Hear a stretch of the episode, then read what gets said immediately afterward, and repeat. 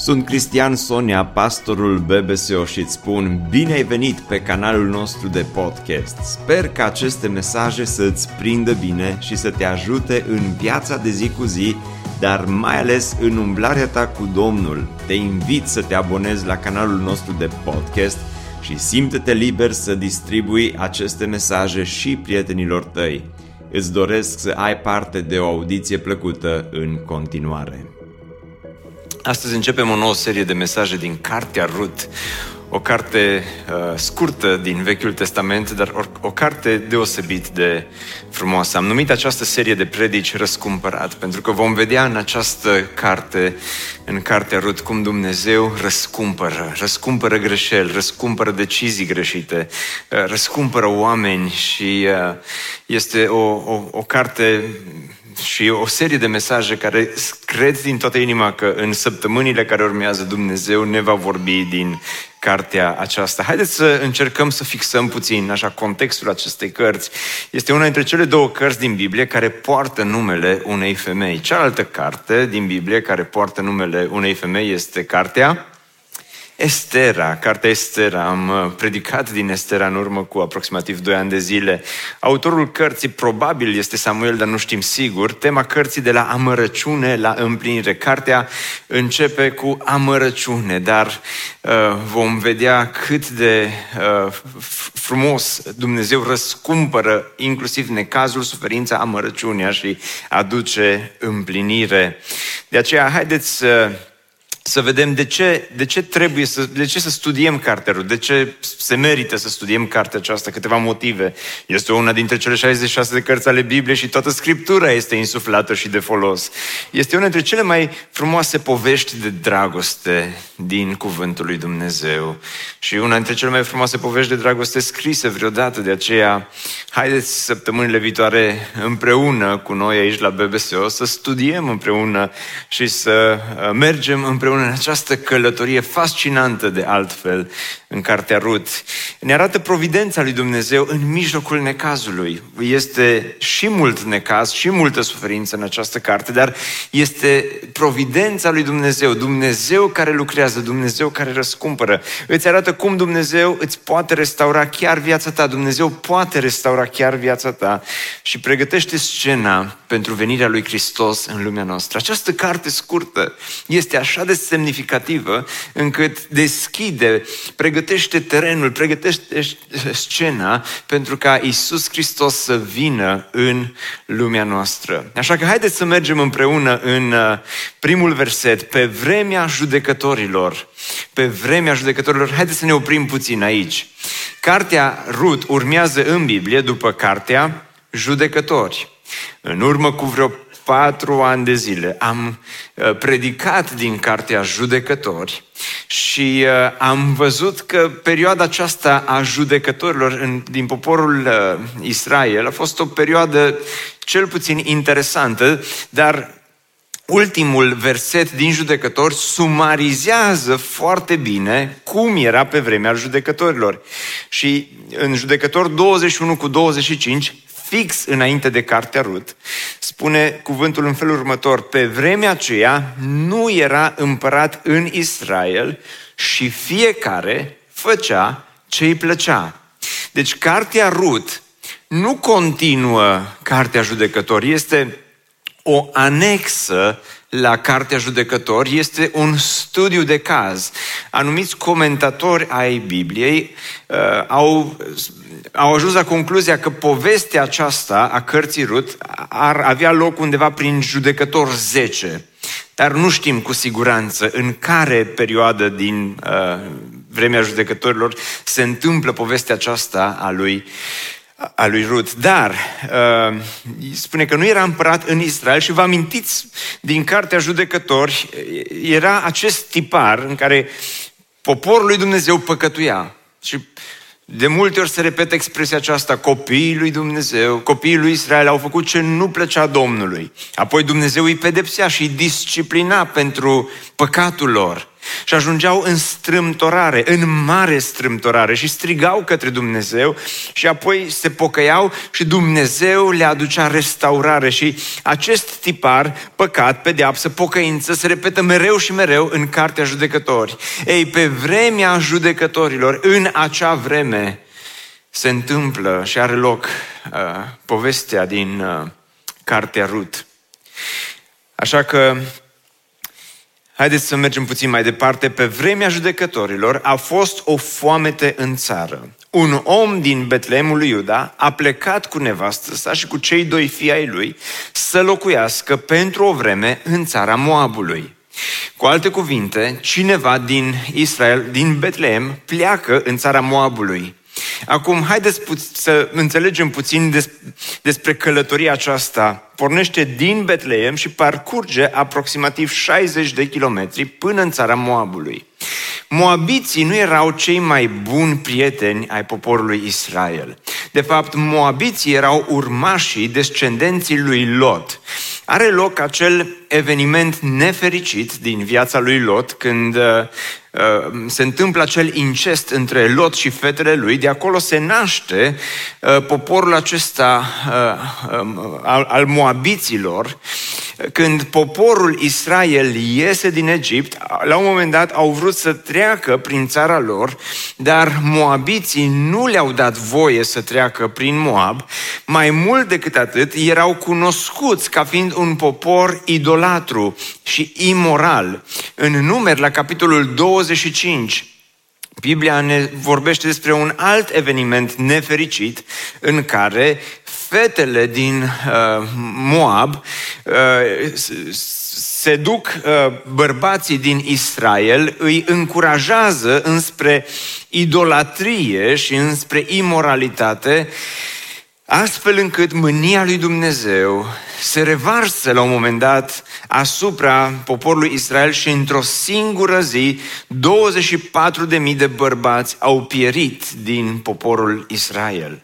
Deci Moabul era un loc imoral, era un loc al idolatriei, era un loc nu foarte prietenos cu poporul Israel și până acum citim că un om din Betleem, din cauza foametei, decide să meargă împreună cu familia în Moab. Și am vrut să înțelegeți câteva lucruri despre Moab.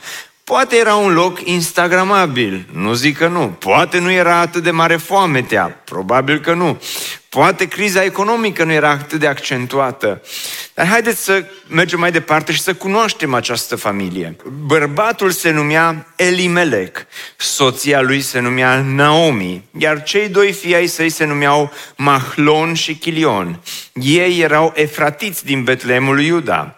Când au ajuns în câmpiile Moabului, s-au stabilit acolo. O familie frumoasă, așa o poză cu familia aceasta. Elimelec însemna Dumnezeu este împăratul meu. Ce nume frumos, nu-i așa? Cartea Judecători se termină spunând că pe vremea când nu era ce?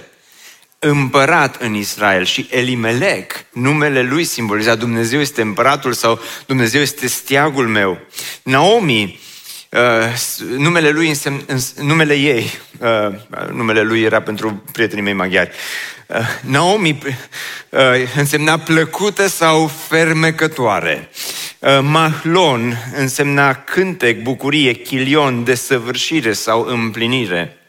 O familie perfectă, ai zice, cu nume atât de frumoase. Când te uitai la Elimelec și soția Naomi și vedeai cu ei poze și uh, vedeai cât de bine o duc și cât de frumoasă este familia lor, de la distanță puteai chiar să-i invidiezi și să spui, uite ce frumoasă familie, ce bine se înțeleg unul cu altul, ce frumoși copii au, ce familie perfectă, cât de bine o duc. Și familia aceasta frumoasă, până aici, Cartea Rut, totul merge bine. Totul merge perfect și îi zice, familia aceasta frumoasă se mută din Betleem în Moab, mare lucru. Doar că povestea continuă. Povestea nu se oprește aici. Și povestea din Cartea Rut este, știți cum este? Nu știu dacă ați fost vreodată într-un parc de distracții și ați vrut să uh, aveți parte de puțină adrenalină și ați zis, mă duc pe cel mai mare din ăsta roller coaster sau cum se cheamă și, și mă duc, mă dau cu el să văd, să văd cum e. Și te-ai pus acolo în scaun și după aia următorul gând e, mă, am făcut bine sau am făcut rău că m-am pus aici? Și vine centura aia mare peste tine și începi să tremuri și dar nu mai poți să dai înapoi, nu mai poți să ridici mâna să spui dați-mă jos. Și atunci închizi ochii și simți că pornește frumos, așa, încet și urcă, urcă, urcă, urcă sus de tot. Și când ai ajuns acolo sus, puțin se oprește și nu știi ce urmează și apoi urmează și o cădere din aia liberă. Până acum, în Cartea Rut, în primele două versete, e partea de urcare. Urcăm, urcăm, urcăm și după versetul doi am ajuns deja sus. E o familie frumoasă, perfectă, zice că nimic rău nu se poate întâmpla în Cartea Rut. Și acum parcă puțin ne oprim, tensiunea crește și uitați-vă ce se întâmplă în continuare. Elimelec, bărbatul Naomei, a murit și ea a rămas cu cei doi fii ai ei. Și zice, hmm, destul de nasol. Ei și-au luat neveste moabite. Hmm. Una se numea Orpa și cealaltă Rut și au locuit acolo aproape zece ani. Mahlon și Chilion au murit și ei amândoi. Și Naomi a rămas fără cei doi fii ai ei și fără bărbat.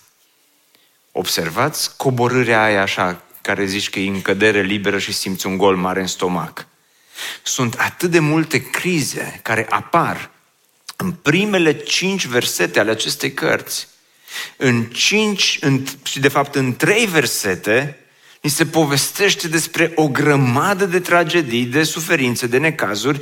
Am încercat să identific așa, să le luăm pe rând, ca să înțelegeți, să înțelegem bine cartea aceasta, ca să putem să înțelegem bine cum Dumnezeu poate să răscumpere, ca să ne putem bine identifica cu ce se întâmplă aici. Prima criză este criza economică, este foametea. Când spune în primul verset că a venit o foamete, s-au uitat la știri, au văzut că este inflație mare, că sunt probleme cu cerealele din Ucraina, că uh, o să fie foarte rău, că uh, nu o să mai avem ce să mâncăm, vine sărăcia peste noi și așa mai departe. Și au zis, măi, este o criză foarte mare și criza economică și criza aceasta, foametea, poate fi o criză mare de luat în seamă. Și zice, poate fi mai rău de atât. Câți dintre voi vă uitați la știri și vedeți inflație mare și că vine recesiune, vine criză economică și câți dintre voi v-ați pus această întrebare și ați zis, se poate mai rău de atâta? Se poate să, după COVID și război și așa, se poate și altceva mai rău? Se poate. Pentru că a doua criză este moartea, este pierderea soțului. Când Elimelec, soțul uh, lui Naomi, moare și zici, wow, Elimelec, bărbatul Naomi, a murit și a rămas cu cei doi fii ai ei. Este o criză extraordinar de, de mare, criza aceasta. Când îți pierzi soțul, pierzi pe cineva care este acolo lângă tine, este sprijinul tău. Că nu a fost doar omul ăla cu care își făcea poze faine să le pună pe Insta, Elimelec, ci era sursa de venit. Era omul care avea planurile în minte. Mergem în Moab, lucrăm acolo, ne întoarcem acasă. Nu are asigurare, nu are nimic, rămâne fără nimic. Și zici, se poate mai rău de atâta. După ce moare, este o criză relațională, pentru că cei doi fii, Mahlon și Chilion, au venit acasă la mama. Mamă, cred că m-am îndrăgostit. E din Betleem? Nu. E din Moab? Să nu spui că e din Moab. Vai, din Moab. Oh, nu se poate. Și-au luat fete moabite. Și dați-mi voie să vă citesc ca să înțelegeți mai bine uh, cât de mari erau crizele acestea. În Deuteronom douăzeci și trei, de la trei la patru, Dumnezeu vorbește despre Moab și spune în felul următor: Amonitul și Moabitul să nu intre în adunarea Domnului, nici chiar al zecele neam, pe vecie, pentru că nu v-au ieșit înainte cu pâine și apă pe drum la ieșirea voastră din Egipt, și pentru că au adus pe preț de argint împotriva ta pe Balaam, fiul lui Beor, din Petor, din Mesopotamia, ca să te blesteme. Deci moabiții au făcut două lucruri foarte nasoale, cel puțin. Unu, nu i-au ajutat pe israeliți când au ieșit din Egipt și doi, și-au cumpărat un pastor privat, un preot privat. Au găsit un preot care au zis, uite, dacă îți dăm atâta, vii să spui niște blesteme împotriva lui Israel. Și omul a zis, măi, în mod normal n-aș vrea. Dar când s-a uitat și a văzut plicul, a zis, dacă asta e voia Domnului. Și a venit și uh, a vrut să blesteme Israelul, dar în loc să-l blesteme, Dumnezeu l-a oprit și el a binecuvântat de fiecare dată. Dar în Deuteronom șapte, Dumnezeu dă câteva uh, legi clare, principii clare cu privire la cum trebuiau să se comporte oamenii aceștia. Spune să nu te încuscrești cu popoarele acestea, să nu măriți pe fetele tale după fiilor și să nu iei pe fetele lor de neveste pentru fiii tăi, căci ar abate de la mine pe fiii tăi și ar sluji astfel altor dumnezei. Domnul s-ar aprinde de mânie împotriva voastră și te-ar nimici îndată.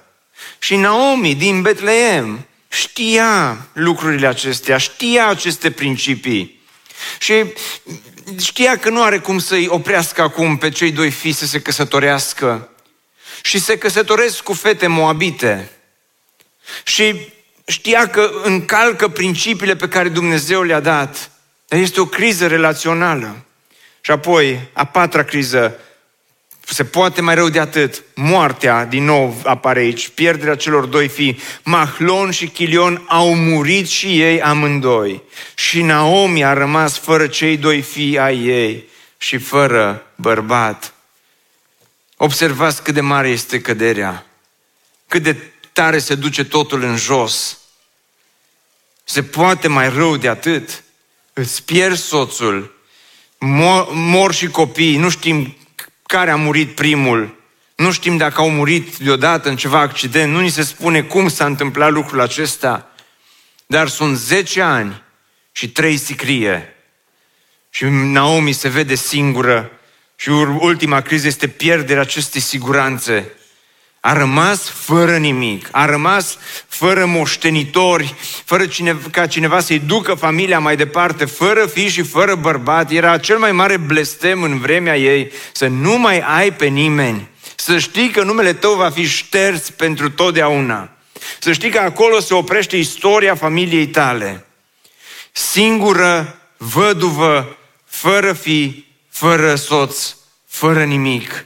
Cât de trist poate să înceapă cartea aceasta. Cât de mari pot fi crizele acestea? De ce am vrut să le descriu și să vă introduc puțin în atmosfera acestei cărți? Pentru că atunci când studiezi viața lui Naomi și când vezi cum Dumnezeu răscumpără, te simți încurajat. Unii dintre voi ați venit aici și sunteți supărați că s-a întâmplat ceva, nu v-ați uh, găsit în dimineața aceasta, uh, nu știu, ceasul sau s-a stricat mașina sau s-a întâmplat ceva și zici, măi, mai rău de atâta nu se poate. Măi, se poate întotdeauna mai rău. Se poate, se, și de multe ori ne uităm așa în jurul nostru la ceea ce se întâmplă și zicem, e, e așa de rău, e așa de nasol ceea ce se întâmplă. Se poate mai rău de atâta. Dar partea bună este că în mijlocul suferinței, în mijlocul necazului, în mijlocul durerii, Dumnezeu este la lucru. Dumnezeu, mâna invizibilă a lui Dumnezeu, ca și în Estera, este prezentă și aici, în Cartea Rut, și Dumnezeu răscumpără, Dumnezeu restaurează, Dumnezeu aduce din nou speranță, Dumnezeu oferă din nou nădejde celor care și-au pierdut nădejdea. Dar haideți să învățăm trei lecții din primele versete. Prima sună în felul următor. Pacea spirituală este mai importantă decât siguranța materială. Pacea spirituală este mai importantă decât siguranța materială. Vine foametea, Elimelec este încă în viață, sunt în Betleem împreună cu familia și Elimelec se gândește la planul B. Oare ce am putea face să scăpăm? Oare cum ne-am putea continua traiul? Oare cum am putea câștiga mai bine? Și Elimelec decide să meargă din Betleem în Moab. Și acum este o întrebare care se ridică aici. Pentru cei care ne urmăriți online, poate unii dintre voi ne urmăriți online din alte locuri, din alte țări. Bine ați venit alături de noi. Dar am o întrebare. Este păcat să emigrezi în altă țară, da sau nu? Bine ați venit la B B S O în dimineața aceasta. Câți dintre voi v-ați gândit vreodată, cel mai bine ar fi să lăsăm țara aceasta în urmă și uh, să plecăm undeva de aici și să nu mai auzim de țara aceasta niciodată? E cineva care s-a gândit vreodată să emigreze undeva într-o țară frumoasă, cum ar fi, de exemplu, Ungaria? Ce aveți cu Ungaria? Dar uh, acum majoritatea, așa... Uh, Cei care ne urmăriți online, sunt multe mâini care s-au ridicat. Majoritatea părem că suntem toți foarte patrioți în dimineața aceasta. Nici unul nu ne-am gândit să emigrăm nicăieri din țara aceasta. Dacă este să fac o mărturisire, nici eu nu m-am gândit foarte des. În general, cam de două ori pe săptămână mă gândesc ce fain ar fi în Italia. O țară frumoasă, cu un prim-ministru bun. Chiar un prim-ministru care uh, cel puțin arată o oarecare teamă de Dumnezeu. De asta e făcută fascistă și în toate felurile, dar nu-i treaba mea să fac politică acum aici. Dar uh, este păcat sau nu să emigrezi sau să pleci într-o altă țară? Pentru că în aparență, citim povestea lui Rut, Elimelec se duce în Moab, acolo are parte multă suferință, multă durere, mai bine ședea blând, mai bine ședea acasă, pentru că era mai bine. Cei care ne urmăriți online, rămâneți cu mine că vă răspund la această întrebare. Pentru că în răspunsul la această întrebare, care este voia lui Dumnezeu cu privire la noi? Să stăm fiecare unde ne-am născut sau e ok și să mai călătorim, să mergem și să ne mutăm în alte locuri din lumea aceasta? Care este voia lui Dumnezeu pentru viața noastră? Suntem noi, cei care am rămas aici acasă, cinci milioane de români, statisticile oficiale arată că cinci milioane de români au plecat, au emigrat în alte locuri din lumea aceasta. Suntem noi, cei care am rămas acasă, mai buni, mai sfinți și mai uh, uh, după voia lui Dumnezeu, pentru că am rămas aici acasă? Răspunsul la această întrebare este categoric nu. Este păcat să te duci într-o altă țară. Ca să răspundem la această întrebare, trebuie să ținem cont de următorul lucru. Dumnezeu nu ne oferă rețete și nu ne spune că trebuie să locuiești în punctul A sau în punctul B sau în punctul C sau în țara cu tare sau în țara cu tare. Dumnezeu, în schimb, ne oferă principii. Și atunci când iei decizii și cauți voia lui Dumnezeu, este important să ții cont de principii. Dacă te duci într-un alt loc, de exemplu, într-o altă țară, și țara aceea și locul acela nu te îndepărtează de Dumnezeu și de valorile lui Dumnezeu, poți să te duci liniștit într-o altă țară. Poți să fii într-o altă țară, cu alte cuvinte, și să fii în voia lui Dumnezeu și să fii aproape de Dumnezeu.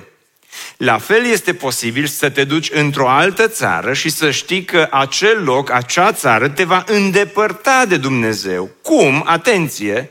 Este posibil să rămâi acasă unde ești, în țara ta, și acolo, în țara în care ești, în România, de exemplu, să fii în, în țară la tine și să, să te îndepărtezi de valorile lui Dumnezeu, de principiile lui Dumnezeu, cum este posibil și să rămâi în țara ta și să rămâi aproape de Dumnezeu și aproape de valorile lui Dumnezeu. Așadar, principiul este următorul. Indiferent unde locuiești sau indiferent unde, unde decizi să mergi, important este să te asiguri că locul în care ești nu te îndepărtează de principiile și valorile lui Dumnezeu.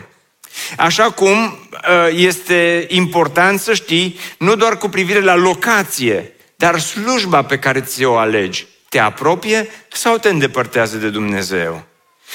Businessul pe care îl ai, te apropie sau te îndepărtează de Dumnezeu? Că poți să fii acasă, să ai un, o afacere care să fie afacerea ta, dar afacerea aceea să te ducă departe de Dumnezeu, să te ducă departe de valorile lui Dumnezeu. Banii pe care îi ai sau pe care îi câștigi, te apropie sau te îndepărtează de Dumnezeu? Deci problema nu este cu locația, problema este cu principiul. Acum, în cazul lui Elimelec, Elimelec știa despre Moab, știa ce se întâmplă în Moab, știa cum trăiau oamenii din Moab, știau ce TikTok-uri fac fetele din Moab.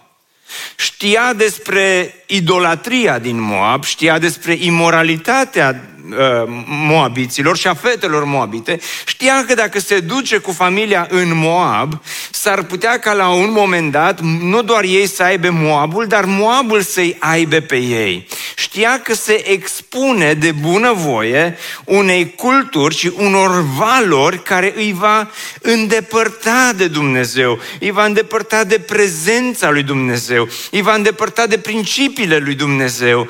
Și totuși Elimelec a ales să sacrifice pacea spirituală pentru siguranța materială. Și acum veți zice, băi Cristi, îngust ești la minte totuși, dar ai fi vrut și după tine era ok Elimelec să rămână în Betleem și să moară acolo de foame?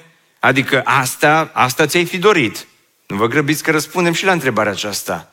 Dar până acolo, eu cred că a fost un autor al Bibliei care puțin l-a studiat pe Elimelec. Numele lui este Iacov.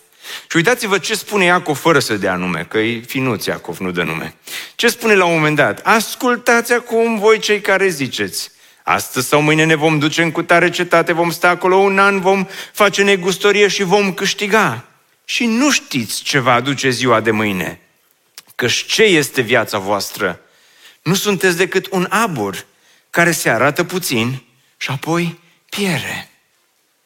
Vezi, zice, Cristi, e, e greșit? Adică ne condamn pe cei care vă urmărim online dintr-o altă țară? Nu, Domnul să vă binecuvinteze, bine ați venit alături de noi. Important este acolo unde sunteți, că e România, că e diaspora, că e America, că e Australia, că e uh, oricare altă, Ungaria, oricare altă țară din lumea aceasta. Important este acolo unde sunteți să stați aproape de Domnul și toată biserica să spună amin. Problema cu Elimelec a fost următoarea.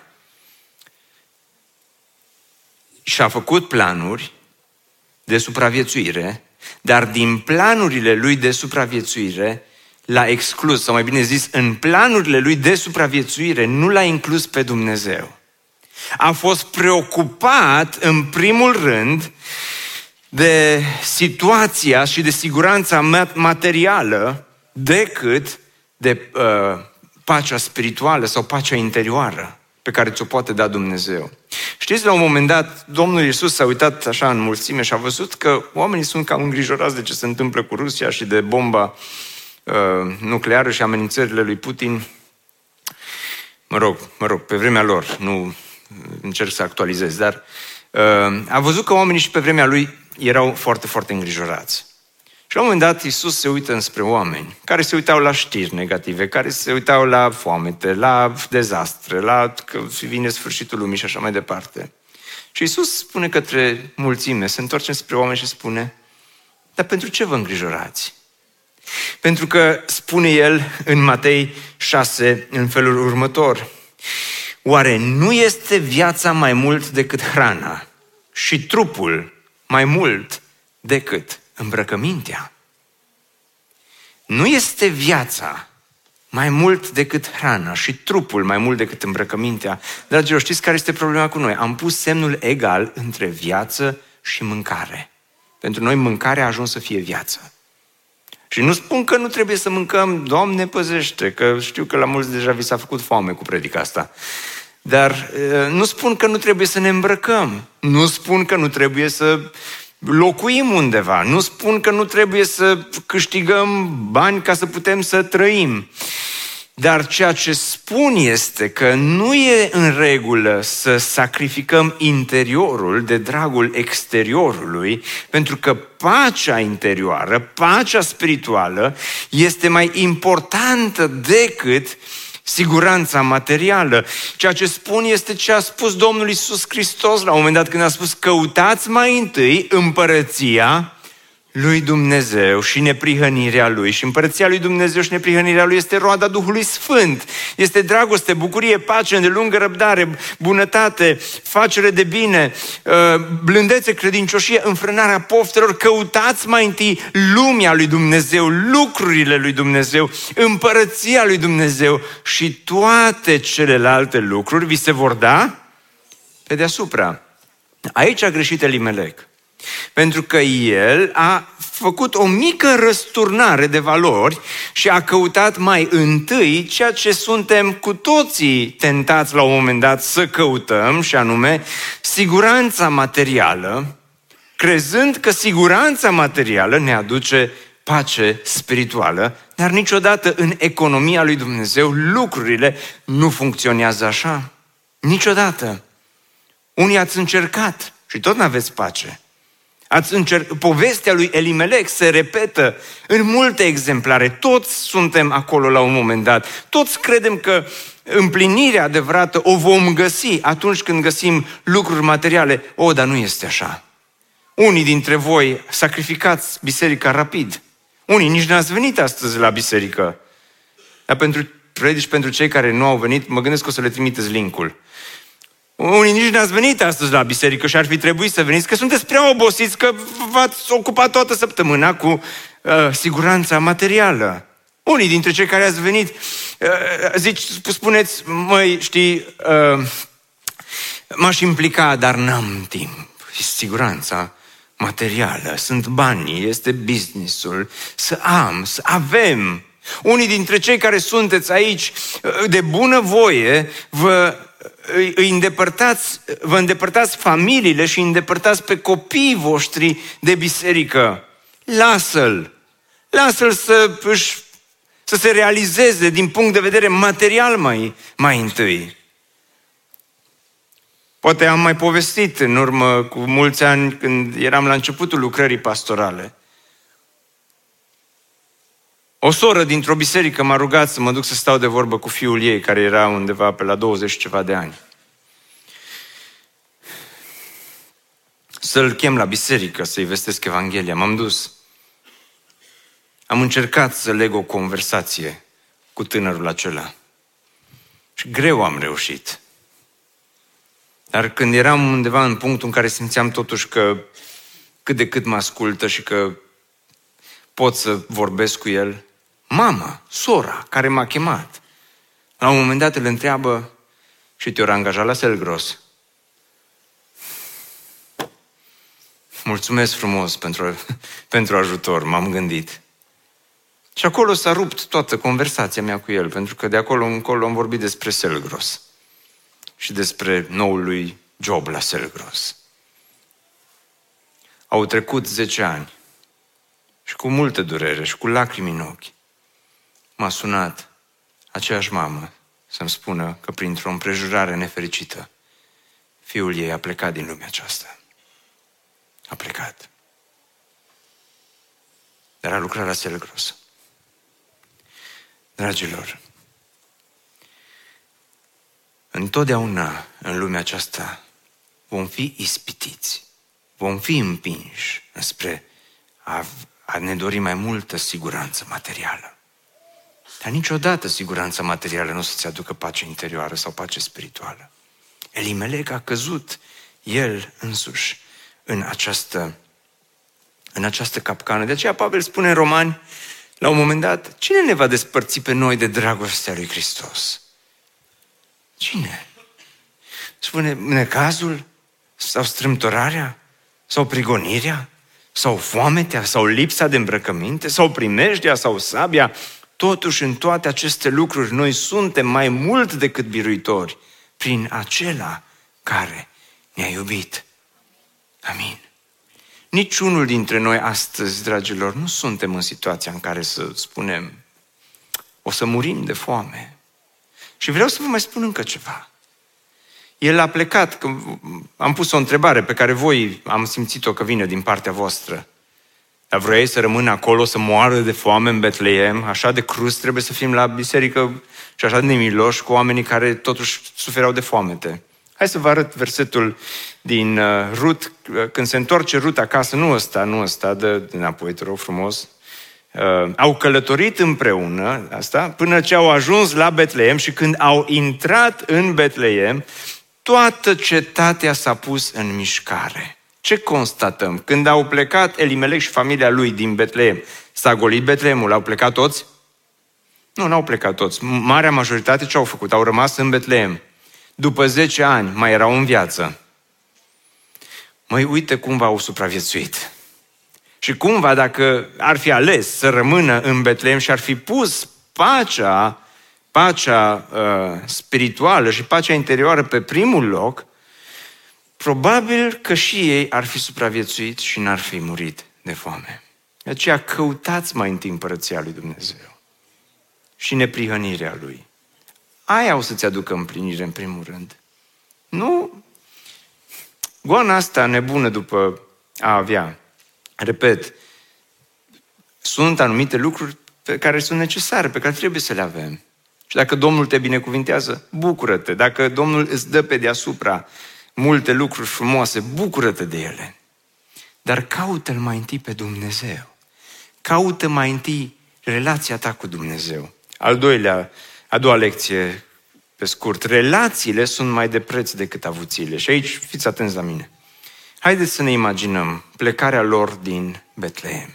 Și-au împachetat mașina, n-au avea o mașină pe vremea aia, dar ce-o fi având? Și-au împachetat mașina, și-au pus bagajele în portbagaj, Elimelec la volan, Naomi, cea plăcută, în dreapta, copiii în spate, familia perfectă, și-au făcut selfie în mașină, l-au pus pe story uh, cu hashtag moving, hashtag Moab, hashtag ce-o mai fi fost pe acolo. Alte hashtag-uri. Și când se iasă din Betleem, se opresc la semafor, cineva îi vede împachetați și întreabă, unde plecați? La care Elimelec răspunde, plecăm în Moab. Oh, în Moab plecați. Și când vă întoarceți? Ei, uh, nu știm. Și probabil că Naomi, de pe scaunul din dreapta, fi zis și ea, plecăm că n-avem nimic. Plecăm pentru că trebuie să mai câștigăm niște bani, plecăm, că, plecăm cu mâna goală, mai aici nici cum nu ne putem descurca, nu ne putem plăti facturile. Deci Betleemul ăsta, primarul ăsta, țara asta, țara asta fără niciun judecător, fără niciun împărat. Eu aici m-am săturat, mă gândesc că Naomi, cea plăcută, stătea pe scaunul din dreapta și spunea și ea câteva lucruri. M-am săturat să mai stau aici și mă gândesc că poate au fost și momente când Naomi, cea plăcută, uneori spunea lucruri neplăcute. Gen... Auzi, Eli, Elimelec, probabil că îi zicea Eli. Auzi, Eli, n-am cu ce să mă îmbrac. Iubi, nu mergem și noi în Moab. Că s-au mai dus prietenii noștri, s-au dus și uite ce bine le merge. Mă gândesc că uneori Naomi, cea plăcută, mai spunea și ea câte un lucru din ăsta neplăcut. Auzi, măi, Elimelec, m-am căsătorit cu tine și mi-ai promis, mi-ai promis că îmi faci casă, mi-ai promis că o să-mi dai, mi-ai promis că o să avem și ce avem acum după atâția ani, că n-avem nimic. Lucruri neplăcute. Mă gândesc că Naomi, cea plăcută, uneori poate îl punea și pe Elimelec în situații neplăcute sau se puneau în dâșie. Au ajuns în situația aceasta când au plecat. Au plecat în foamete și în criză financiară și când au fost întrebați la plecare de ce plecați, cred că Naomi, cea plăcută, a spus plecăm pentru că nu avem nimic. Nimic. Dar uitați-vă, fiți atenți, numele omului acelui era Elimelec și aici e portretul familiei lor. Și, la, și acum se întoarce, asta, asta e un pic am făcut așa fast forward, după ce moare uh, copiii și moare Elimelec, se întoarce împreună cu Rut în Ierusalim, uh, în Betleem, scuze, vorbim despre asta data viitoare, și, dar se întoarce și se întâlnește cu vecinii, se întâlnește cu prietenii, îi, așa, reuniune de familie. Și uitați ce spune Rut în versetul douăzeci și unu, vorbește despre momentul plecării. La plecare eram în... În ce era? În belșug, dar era foamete. Nu? De-aia au plecat că nu au avut nimic. La plecare eram în belșug și acum Domnul mă aduce înapoi din țara bogată a Moabului cu mâinile goale. De aceea am pus titlul predicii cu mâinile goale. Cu mâinile goale. La plecare erai în belșug? Stai puțin că la semafor când te-ai oprit și de pe scaunul din dreapta ai zis că n-ai nimic. Ai zis că ești săracă. Ai zis că n-ai cu ce să te îmbraci. Ai zis că n-ai casă suficient de mare. Ai zis că nu-i bun salarul. Ai zis că e prea mare criza și că trebuie să plecați. Cum acum, după zece ani, spui că erai în belșug? Și mă gândesc eu că după zece ani Naomi se uită în urmă și își dă seama că a fost în belșug pentru că îl avea pe Elimelec. Și așa cum era el, mai hăbăuc, Mai și arunca hainele prin casă. Mai zgârci și nu-i dădea bani întotdeauna. Mai se ciondrăneau din când în când. Dar au fost totuși bun. Și își dădea seama copiii ăia doi, Mahlon și Chilion, pe care nu știa cum să-i trimită mai mult la program prelungit. Relațiile alea de familie, de fapt, acolo era belșugul. Belșugul, dragilor, îl găsim în relațiile autentice. Belșugul îl găsim întotdeauna, constă, îl găsești în, în, în, nu îl găsești în, bogăț, în bogății, ci în relații. Dar de atâtea ori și aici inversăm lucrurile și credem că belșugul constă în bogății și ne sărăcim relațiile din cauza bogățiilor. Niciodată să nu-ți sărăcești relațiile din pricina bogățiilor și avuțiilor. Pentru că ești bogat nu atunci când ai mai mulți bani în bancă, ci ești bogat atunci când ai relații mai bune cu cei de lângă tine. Dar această lecție Naomi a învățat-o după zece ani și trei sicrie. Și din păcate mulți dintre noi învățăm această lecție a relațiilor după ce se face prea târziu în viață.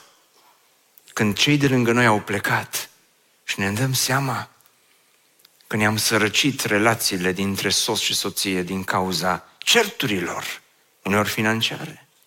Ne dăm seama că ne-am sărăcit relațiile cu copiii, pentru că în generația mea am crescut cu cheia la gât, generația copiilor noștri cresc cu ecranul în față și ne sărăcim relațiile cu proprii noștri copii. Și când ne dăm seama că de fapt acolo era bogăția, acolo era adevăratul belșug, se face prea târziu în viață. De aceea, dacă învățăm ceva din experiența aceasta tristă, este să ne prețuim mai mult unii pe alții. Să prețuim mai mult relațiile pe care Dumnezeu ni le oferă. Să-ți prețuiești mai mult soția, să-ți prețuiești mai mult soțul, să-ți iubești mai mult copiii, să-i lași mai mult acasă cu tine, să te enerveze. Să fugă pe acolo prin casă, să mai mâzgălească ceva, să mai spargă. Nu, că sunt și copii aici, să mai... Să te bucuri împreună cu ei, vreau să spun. Nu-i ține la program prelungit, că se face repede târziu în viață. Și Naomi spune, când am plecat, eram cu portofelul gol, eram fără multe bagaje, eram fără multe chestii instagramabile, n-aveam multe haine, dar eram în belșug. Și ultima lecție este aceasta. Încrederea în providența lui Dumnezeu este mai împlinitoare decât încrederea în planurile tale. Dragilor, în primele cinci versete sunt planurile omului. Dumnezeu este exclus din planurile omului. Este planul lui Elimelec și al lui Naomi. Și acum se întâmplă ceva în versetul șase. Atunci ea s-a ridicat. Atât de mult îmi plac aceste cuvinte. Atunci ea s-a ridicat. Pentru că multe și mulți dintre noi, dacă am fi fost în locul ei și am fi trecut prin crizele și tragediile și necazurile prin care ea a trecut, nu ne-am mai fi ridicat în veci. Am fi rămas în depresie permanentă. Am fi rămas în necaz pentru toată viața. Ne-am fi gândit cum să încheiem mai repede socotelile cu lumea și cu viața aceasta. Dar atunci ea s-a ridicat, spune Biblia. A avut puterea aceasta să se ridice după, ce, după căderea liberă, după trei sicrie, zece ani, eșec în căsătorie și așa mai departe. A avut puterea să se ridice, să se ridice și împreună cu nurorile ei s-au întors acasă din câmpiile Moabului, căci pe când era în regiunea Moabului, auzise că Domnul își cercetase poporul. Așa îmi place cum sună versetul acesta în limba engleză. Auzise că Domnul își vizitase poporul. Domnul și-a vizitat poporul și dăduse hrană. Dragilor, Dumnezeu nu-și părăsește niciodată poporul. Dumnezeu nu-i lasă pe ai lui, mâna invizibilă a lui Dumnezeu este la lucru, providența lui Dumnezeu este la lucru, de aceea Naomi decide să se ridice și să se întoarcă din nou din Moab și spune, sunt aici în Moab, dar Dumnezeu este aici în Betleem, aici Dumnezeu vizitează, aici Dumnezeu cercetează, aici Dumnezeu lucrează și spune Naomi, vreau și eu să fiu acolo unde Dumnezeu vizitează, vreau și eu să fiu acolo unde Dumnezeu cercetează, vreau și eu să fiu acolo, până aici au fost planurile mele, până aici au fost planurile lui Elimelec și planurile noastre despre mă, diaspora, despre business, despre afaceri, despre bani, despre viață, despre ce o să facem, s-au făcut toate praf, planurile noastre au căzut toate la pământ, dar de aici încolo vrem să fim vizitați de Dumnezeu din nou, vrem să fim cercetați și se împachetează și pleacă înapoi șaizeci de kilometri până în Betleem. Și nu cred că a fost un drum ușor. Omenește vorbind, din Moab în Betleem, pentru Naomi. O, a fost un drum tragic. De ce tragic? Când a ajuns prin zona asta, probabil s-a gândit și a adus aminte cum se ciondrăneau Mahlon și Chilion și le spuneau, tăceți odată că mai avem un pic de mers. Poate când au ajuns pe aici și-au adus aminte cum Mahlon din spate întreabă, dar mai este mult până ajungem în Moab?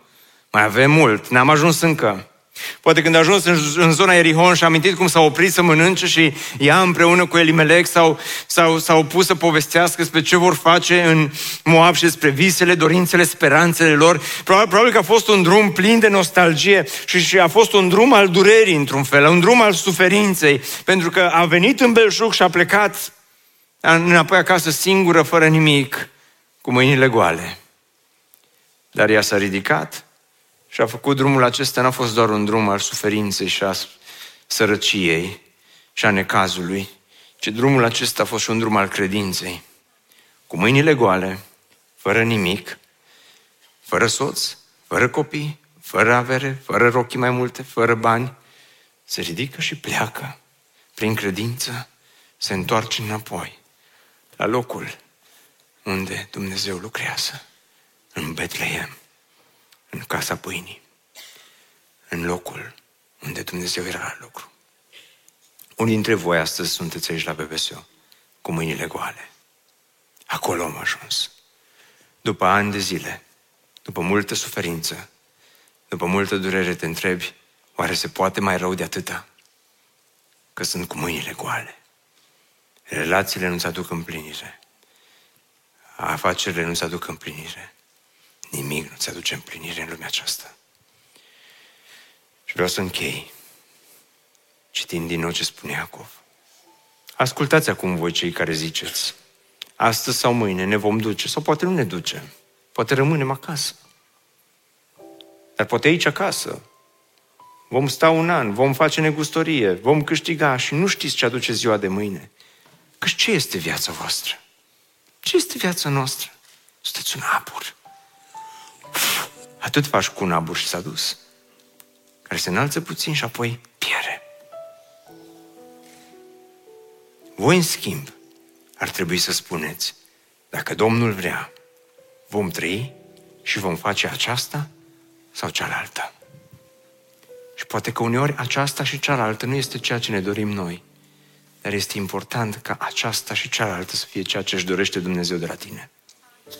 Aceasta și cealaltă întotdeauna este important să fie în voia lui Dumnezeu. Dumnezeu să fie inclus în planurile tale. Și poate că astăzi ești aici cu mâinile goale, ca și Naomi, și zici, nu mai am nimic. Asta este momentul perfect să te ridici și să începi un, o nouă viață împreună cu Dumnezeu. Pentru că, ascultă-mă, din momentul acesta în care Naomi stă cu mâinile goale, acum este momentul în care Dumnezeu va începe să pună ceva în mâna ei. Și ceea ce începe Dumnezeu să pună în mâna ei este ceva mult mai bun și mult mai frumos decât ea și-a imaginat vreodată. Dar despre asta data viitoare. Dar acum, dacă stai cu mâinile goale întinse înaintea lui Dumnezeu și spui, Doamne, nu mai am nimic, acum s-ar putea să fie momentul perfect în care Dumnezeu să înceapă să pună ceva și în mâna ta. Ceva la care poate nici nu te-ai gândit până acum. Nici nu ți-ai imaginat. Acum este momentul să stai cu mâinile goale înainte lui Dumnezeu, să spui: Doamne, mă ridic, mă apropiu de Tine. Apropiați-vă de Dumnezeu, pentru că El se va apropia de voi. Ne bucurăm mult că ai ascultat acest podcast și dacă ți-a fost de folos, scrie-ne un scurt mesaj la adresa amin arond b b s o punct r o amin arond b b s o punct r o. Ne-am bucurat mult să te putem cunoaște, să știm cine ești și de unde ești. Dacă dorești să afli mai multe informații despre B B S O, despre cine suntem, care este viziunea noastră, intră pe site-ul b b s o punct r o. Îți mulțumesc că ești alături de noi și că ne ajuți să ducem viziunea mai departe. Așteptăm să ne reauzim cu bine la următorul podcast.